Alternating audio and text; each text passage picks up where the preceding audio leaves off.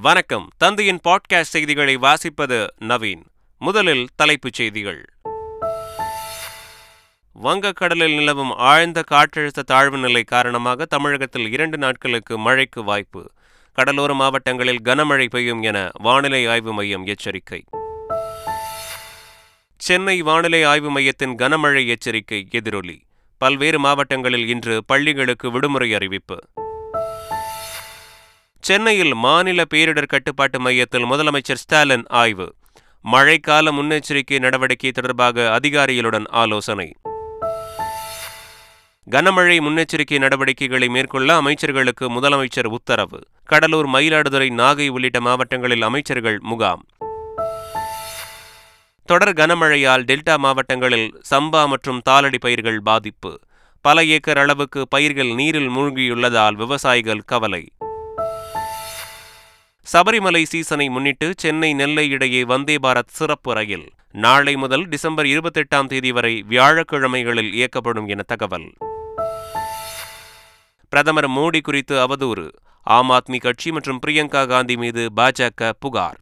விளக்கம் கேட்டு தேர்தல் ஆணையம் நோட்டீஸ். இலங்கையில் ஏற்பட்டுள்ள பொருளாதார நெருக்கடிக்கு மூன்று ராஜபக்சேக்களே பொறுப்பு. இலங்கை உச்சநீதிமன்றம் பரபரப்பு தீர்ப்பு. அடுத்த மாதம் நடக்கிறது ஐபிஎல் போட்டி வீரர்களுக்கான மினி ஏலம். ஆல்ரவுண்டர் பென் ஸ்டோக்ஸை சிஎஸ்கே அணி விடுவிக்க உள்ளதாக தகவல். உலகக்கோப்பை கிரிக்கெட் தொடரில் இறுதிப் போட்டிக்கு முன்னேறுவது யார்? முதலாவது அரையிறுதி ஆட்டத்தில் இன்று இந்தியா நியூசிலாந்து அணிகள் பல பரீட்சை சென்னையிலிருந்து விமானம் மூலம் மும்பைக்கு புறப்பட்டுச் சென்றார் நடிகர் ரஜினிகாந்த். வான்கடை மைதானத்தில் உலகக்கோப்பை அரையிறுதிப் போட்டியை நேரில் பார்வையிடுகிறார். இனி விரிவான செய்திகள். வங்கக்கடலில் நிலவும் ஆழ்ந்த காற்றழுத்த தாழ்வு நிலை காரணமாக தமிழகத்தில் இரண்டு நாட்களுக்கு மழைக்கு வாய்ப்புள்ளதாக சென்னை வானிலை ஆய்வு மையம் தெரிவித்துள்ளது. கடலோர மாவட்டங்களில் கனமழை பெய்யும் எனவும் எச்சரிக்கை விடுக்கப்பட்டுள்ளது. இந்த கனமழை எச்சரிக்கை காரணமாக பல்வேறு மாவட்டங்களில் இன்று பள்ளிகளுக்கு விடுமுறை அறிவிக்கப்பட்டுள்ளது. வடகிழக்கு பருவமழை தீவிரமடைந்து வரும் நிலையில் சென்னையில் உள்ள மாநில கட்டுப்பாட்டு மையத்தில் முதலமைச்சர் ஸ்டாலின் ஆய்வு மேற்கொண்டார். நாகை கடலூர் மாவட்ட ஆட்சியர்களை காணொலி மூலமாக தொடர்பு கொண்டு மழை பாதிப்புகளை கேட்டறிந்தார்.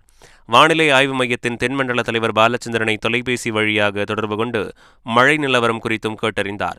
பின்னர் மழையால் பாதிப்புக்குள்ளாகும் மக்களை முன்கூட்டியே நிவாரண முகாம்களில் தங்க வைக்கவும் முகாம்களில் சுகாதாரமான குடிநீர் மருத்துவ வசதி மின்சாரம் உள்ளிட்ட அடிப்படை வசதிகளை செய்து கொடுக்கவும் மாவட்ட ஆட்சியர்களுக்கு முதலமைச்சர் ஸ்டாலின் அறிவுறுத்தினார். மேலும் மழை பெய்யக்கூடும் என்று அறிவிக்கப்பட்டுள்ள மாவட்டங்களில் நேரில் சென்று முன்னெச்சரிக்கை நடவடிக்கைகளை மேற்கொள்ளுமாறு அமைச்சர்கள் மற்றும் மூத்த ஐஏஎஸ் அதிகாரிகளுக்கு முதலமைச்சர் ஸ்டாலின் உத்தரவிட்டார்.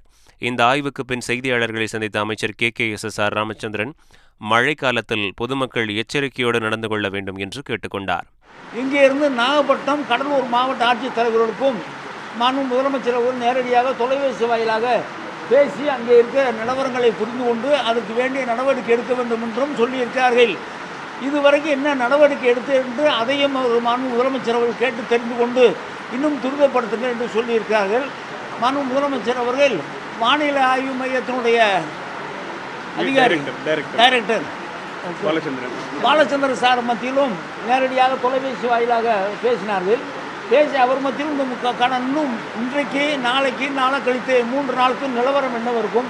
மழை நிலவரம் எப்படி இருக்கும்? அதனால் பாதிப்பு என்ன இருக்கும் என்பதெல்லாம் நேரடியாக பாலச்சந்திர சாரிடம் தொலைபேசியில் தொடர்பு கொண்டு பேசியிருக்கிறார்கள். தகுந்த நடவடிக்கை எடுக்க வேண்டும் என்று சொல்லி உத்தரவிட்டிருக்கிறார்கள். பொதுமக்கள் மழை பெய்கிற நேரங்களில் தண்ணீர் தேங்கி இருக்கிற இடங்களில் ஞாபகமாக நடந்து செல்ல வேண்டும். மண் குடிசை வீடுகள் பழைய காலத்து வீடுகளில் குடியிருப்பவர்கள் முன்னெச்சரிக்கையாக அரசினுடைய ஆய்வு மையத்துக்கு சென்று அங்கே இருந்து அந்த அங்கே தங்கி இருக்க வேண்டும்.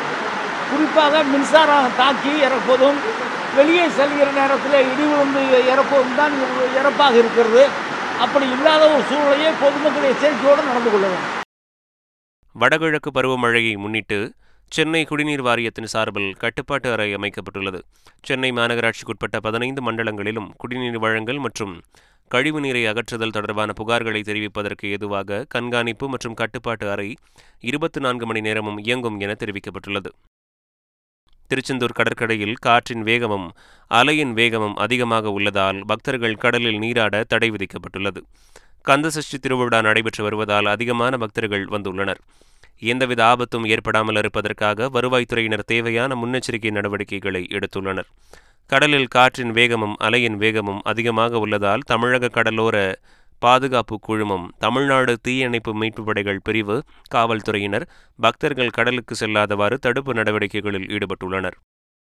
சென்னையில் ஆளுநர் மாளிகை முன்பு பெட்ரோல் குண்டு வீசப்பட்ட சம்பவத்தில் தேசிய புலனாய்வு அமைப்பு தாமாக முன்வந்து வழக்கு பதிவு செய்துள்ளது. இந்த சம்பவத்தில் கைதான கருக்கா வினோத் புழல் சிறையில் அடைக்கப்பட்டுள்ளார். குண்டர் சட்டத்திலும் நடவடிக்கை எடுக்கப்பட்டுள்ளது. இந்நிலையில் என்ஐஏ தாமாக முன்வந்த மூன்று பிரிவுகளில் வழக்கு பதிவு செய்துள்ளதாக தகவல் வெளியாகி பரபரப்பை ஏற்படுத்தியுள்ளது. அதே நேரத்தில் என்ஐஏ வழக்கு பதிவு செய்துள்ள தகவல் குறித்து தமிழக போலீசார் உறுதிப்படுத்தவில்லை. மறைந்த முன்னாள் முதல்வர் கருணாநிதியின் வீடு மற்றும் பிரபல தொலைக்காட்சிக்கு வெடிகுண்டு மிரட்டல் விடுத்தவரை போலீசார் கைது செய்தனர். காவல் கட்டுப்பாட்டு அறைக்கு தொடர்பு கொண்டு ஒரு நபர் மிரட்டல் விடுத்த நிலையில் ராயப்பேட்டை மற்றும் பட்டினம்பாக்கம் போலீசார் மற்றும் வெடிகுண்டு நிபுணர்கள் மோப்பனாய் உதவியுடன் இரு இடங்களில் சோதனை மேற்கொண்டனர். அப்போது அது மிரட்டல் புரளி என தெரிய வந்தது அதனையடுத்து கட்டுப்பாட்டு அறைக்கு வந்த அழைப்பின் செல்போன் எண்ணை வைத்து விசாரித்ததில் திண்டுக்கல் மாவட்டத்தைச் சேர்ந்த செல்வம் என்பது தெரிய வந்தது அவரை நத்தம் போலீசார் கைது செய்தனர். சென்னை அனகாபுதூரில் எழுநூறு வீடுகளை இடித்து மக்கள் கண்ணீர் விட்டபோது சமூக நீதி பேசுபவர்கள் எங்கு சென்றார்கள் என்று நாம் தமிழர் கட்சி ஒருங்கிணைப்பாளர் சீமான் கேள்வி எழுப்பியுள்ளார். பாதிக்கப்பட்ட மக்களை அவர் இரண்டாவது முறையாக சந்தித்து உரையாடினார். இனிமேல் ஆக்கிரமிப்பை தடுங்க. இப்ப வீடு கட்டிட்ட இடத்த விடுங்க. வாழ விடுங்க மக்களை. இப்படிதான் செம்மஞ்சேரி கண்ணகி நகர் கல்லுக்குட்டைக்கு தன்னை நகர்ல பல இடங்களில் ஆதி தமிழ் குடிகளை வாழ விடாம இடிச்சு இடிச்சு வெளியே நீங்க. இப்ப அந்த இடங்களை யாரை கொடுத்துருக்கிறீங்க? யார் கொடுத்துருக்கீங்க இப்போ எங்களை வெளியேற்றுறீங்க இந்த இடங்கள் யாருக்கு? பூங்கா வைக்க போகிறீங்க மக்கள் வாழ்வதை விடவும் உங்களுக்கு பூச்செடி வளர்க்குறது தான் பெருசாக இருக்கா. அப்போ இங்கேருந்து இங்கே வெளியேற்றி ஆற்றுக்கரையில் தான் வீடு கட்டியிருக்கீங்க இங்கேருந்து நாங்கள் வெளியேறி போய் குடியேறினா அதுவும் இது ஆற்றுக்கரை ஆக்கிரமிப்புங்க. அதுவும் ஒரு ஆற்றுக்கரையில் நீங்களே கட்டி கொடுக்குறீங்க. அப்போ நீங்கள் செஞ்சால் அது சட்டம். நாங்கள் செஞ்சால் குற்றமா? இதனிடையே வீடுகளை இழந்து தவித்து வரும் பொதுமக்களை புரட்சி பாரதம் கட்சி தலைவர் ஜெகன் மூர்த்தியார் நேரில் சந்தித்து ஆறுதல் கூறினார். மக்களின் கோரிக்கைகளுக்கு நடவடிக்கை எடுக்காவிட்டால் கடுமையான போராட்டத்தில் ஈடுபடப் போவதாகவும் அவர் கூறினார். சீமான் விவகாரத்தில் காவல்துறை இனி எந்த நடவடிக்கையும் எடுக்க வேண்டாம் என்று நடிகை விஜயலட்சுமி கேட்டுக்கொண்டுள்ளார். சீமானை மன்னிக்க மாட்டேன் ஆனால் மறக்க முயற்சிக்கிறேன் என்றும் அவர் வெளியிட்ட வீடியோவில் குறிப்பிட்டுள்ளார். பல வருடங்களா நீடிச்சிட்டு வந்துட்டு இருக்கிற இந்த விஜயலட்சுமி சீமான் அப்படின்ற போற இன்னைக்கு முடிவுக்கு கொண்டாந்துடலாம் அப்படின்னு நினைச்சேன். இது வரைக்கும் எப்படி காவல்துறை என்ன ஆக்ஷன் எடுக்காம இந்த கேஸ்ல இருந்திருக்கிறாங்களோ அதே மாதிரி ஃபியூச்சர்லயும் எந்த ஆக்ஷனும் எடுக்க வேணாம் ஒன்றும் பிரச்சனை இல்லை. ரெண்டு மாசமா காவல்துறை என்னோட ஃபோனை வச்சுட்டு இருக்காங்க அந்த போனு தயவு செஞ்சு எங்கிட்ட திருப்பி கொடுக்க சொல்லுங்க. ஸோ கர்நாடகாவில் என்னோட மீதி வாழ்க்கையை நான் எங்கள் அக்காவோட அக்காவோட வாழணும் அவங்கள காப்பாற்றணும் ஸோ தயவு செஞ்சு இந்த ஜென்மத்தில் சீமான் என்னால் மன்னிக்க முடியலனாலும் மறக்கிற ஒரு முயற்சி நான் இன்னைக்குலன்னு பண்ணணும்னு விருப்பப்படுறேன். குடிநீர் வடிகால் வாரியத்தில் பணியில் இருக்கும் ஊழியர்களுக்கு மட்டும் அகவிலைப்படி உயர்வை வழங்கிவிட்டு ஓய்வூதியதாரர்களுக்கு வழங்க மறுத்தது பாரபட்சமான செயல் என்று சென்னை உயர்நீதிமன்றம் தெரிவித்துள்ளது. உண்மையிலேயே நிதி நெருக்கடி இருந்திருந்தால் ஊழியர்களுக்கும் கொடுத்திருக்க கூடாது என்றும் நீதிபதி தெரிவித்தார். எனவே ஓய்வூதியதாரர்களுக்கு இரண்டாயிரத்து இருபத்தி இரண்டாம் ஆண்டு ஜனவரி முதல் அகவிலைப்படி உயர்வை கணக்கிட்டு நான்கு மாதங்களில் வழங்க வேண்டும் என்று நீதிபதி உத்தரவிட்டுள்ளார்.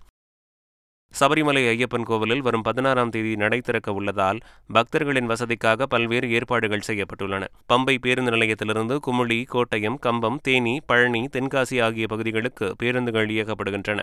மேலும் பக்தர்களுக்காக மருத்துவமனை மற்றும் பத்தொன்பது அவசர மருத்துவ மையங்கள் மூலமாக சேவைகள் வழங்க நடவடிக்கை எடுக்கப்பட்டு வருகிறது. கேரள மாநிலம் எர்ணாகுளத்தில் ஐந்து வயது சிறுமியை கடத்தி வன்கொடுமை செய்து கொல்லப்பட்ட வழக்கில் குற்றவாளியான அஸ்பாக் ஆலமுக்கு மரண தண்டனை விதித்து போக்சோ நீதிமன்றம் தீர்ப்பளித்துள்ளது. இந்த நிலையில் கேரள மாநிலம் தொடங்கப்பட்டதிலிருந்து தற்போது வரை மரண தண்டனை பெற்ற இருபத்தாறு பேர் தூக்கிலிடப்பட்டுள்ளனர்.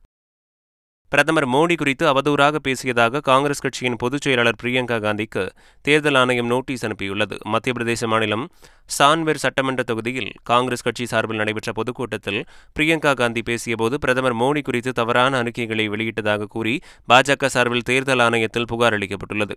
இதேபோல பிரதமர் மோடிக்கு எதிராக சமூக வலைதளங்களில் அவதூறாக பேசியதாக ஆம் ஆத்மி கட்சிக்கு தேர்தல் ஆணையம் நோட்டீஸ் அனுப்பியுள்ளது. கர்நாடக முன்னாள் முதல்வர் குமாரசாமி மின் திருட்டில் ஈடுபட்டதாக காங்கிரஸ் கட்சி ஆதாரத்துடன் குற்றம் சாட்டியுள்ளது. பெங்களூரு ஜேபி நகர் பகுதியில் உள்ள முன்னாள் முதல்வர் குமாரசாமி வீடு தீபாவளி பண்டிகைக்காக பிரம்மாண்டமாக வண்ண விளக்குகளால் அலங்காரம் செய்யப்பட்டிருந்த நிலையில் இந்த குற்றச்சாட்டு முன்வைக்கப்பட்டுள்ளது. இதுகுறித்து கருத்து தெரிவித்துள்ள குமாரசாமி ஒப்பந்ததாரர் இந்த தவறை செய்துவிட்டதாகவும் இதற்காக மின்துறை எடுக்கும் எந்த நடவடிக்கைக்கும் கட்டுப்பட தயார் எனவும் தெரிவித்துள்ளார். காஷ்மீர் தலைநகர் ஸ்ரீநகரில் லஷ்கர் இ தொய்பா பயங்கரவாதி தப்பிக்க காரணமாக இருந்த குண்டுவெடிப்பு வழக்கில் குற்றம் சாட்டப்பட்ட இரண்டு பேரின் சொத்துக்களை தேசிய புலனாய்வு முகமை முடக்கியுள்ளது. கடந்த இரண்டாயிரத்து பதினெட்டாம் ஆண்டு மருத்துவ பரிசோதனைக்கு அழைத்து செல்லப்பட்ட லஷ்கர் இ தொய்பா பயங்கரவாதி நவீத் ஜாத்தை குண்டுவெடிக்க செய்து தப்பிக்க வைத்ததாக முகமது ஷஃபி வானி முகமது டிக்கா கான் ஆகிய இருவரையும் போலீசார் கைது செய்தனர். இந்த வழக்கை தேசிய புலனாய்வு முகமை விசாரித்து வரும் நிலையில் முகமது ஷஃபி வானிக்கு சொந்தமான ஐந்து சொத்துக்களையும் முகமது டிக்கா கானுக்கு சொந்த சம்பந்தமான மூன்று சொத்துக்களையும் சிறப்பு நீதிமன்ற உத்தரவின் பேரில் தேசிய புலனாய்வு முகமை முடக்கியுள்ளது. இலங்கையில் ஏற்பட்டுள்ள பொருளாதார நெருக்கடிக்கு மூன்று ராஜபக்சேக்கள் பொறுப்பு என்று இலங்கை உச்சநீதிமன்றம் தீர்ப்பளித்துள்ளது. இலங்கையில் பொருளாதார நெருக்கடி குறித்து விசாரணை கோரி இலங்கை வர்த்தக சம்மேளனத்தின் முன்னாள் தலைவர் சந்திர ஜெயரத்ன உள்ளிட்டோர் உச்சநீதிமன்றத்தில் மனுக்கள் தாக்கல் செய்திருந்தனர். இந்த வழக்குகளை விசாரித்த தலைமை நீதிபதி ஜெயந்த ஜெயசூர்யா தலைமையிலான அமர்வு பெரும்பான்மை அடிப்படையில் மேற்கண்ட தீர்ப்பை வழங்கியது. ஐபிஎல் வீரர்களுக்கான மினி ஏலம் வரும் டிசம்பர் மாதம் நடைபெறவுள்ளது. இதனையொட்டி சென்னை சூப்பர் கிங்ஸ் அணியின் ஆல்ரவுண்டர் பென் ஸ்டோக்ஸை விடுவிக்க உள்ளதாக தகவல் வெளியாகியுள்ளது. கடந்த ஐபிஎல் ஏலத்தில் பதினாறு கோடியே இருபத்தைந்து லட்சத்திற்கு வாங்கப்பட்ட Ben Stokes Chennai Super Kings அணிக்காக இரண்டு போட்டிகளில் மட்டுமே விளையாடியது குறிப்பிடத்தக்கது.